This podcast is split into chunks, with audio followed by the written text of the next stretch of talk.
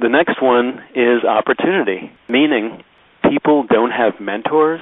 And again, this goes to feedback. They don't have coaches, or their mentors or coaches just are not qualified. It's very important that you have somebody that's been down the road before you so you don't have to reinvent the wheel all the time. Now, the next thing to do with opportunity is that people lack resources. So, very often, companies will go out of business because they're too successful. And what will happen is they'll sell so much they can't manufacture enough and they run out of cash and then they go bankrupt. Well, that's a lack of resources. So the next one is that there are people that interfere with them, either maliciously or accidentally, but they're people that prevent the opportunity. And the last one is that there are external influences that prevent success. For example, when Arnold Schwarzenegger was governor of California, and you know this isn't a political discussion, but he could never be president.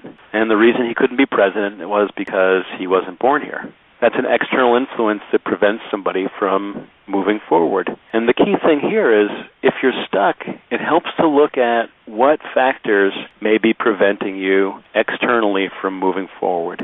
I'm glad you said that because I was just as you were describing that, I was thinking it seems like awareness would be key in knowing which of these factors you can control, which of these factors you can't control, which of these factors are positive, which of these factors are negative, and how they're impacting you or affecting you.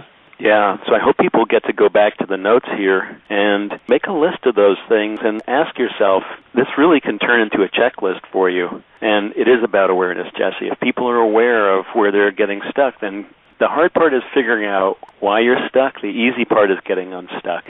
One of the things you gave an example uh, in terms of the resources as far as the opportunity not being there or, or the opportunity being taken away yes. or not fully taken advantage of or whatever. And so you give the example of the business selling too fast and running out of resources or running out of cash to stay in business. Any kind of examples? What would be a resource issue in somebody's personal life, one that would really kind of make sense to a lot of people?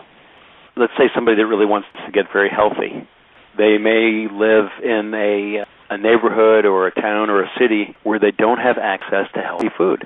We're very lucky here. We have a place where we can get organic food around the corner at more than one place, and the prices are reasonable. But there are people all across the country here that don't have access, or I should say, that don't have easy access to healthy, organic, fresh, farm grown food. Not having access to that which is a resource shortage, makes it harder to become healthy quickly. Great. That's a great example. That helps. Thank you. You're welcome.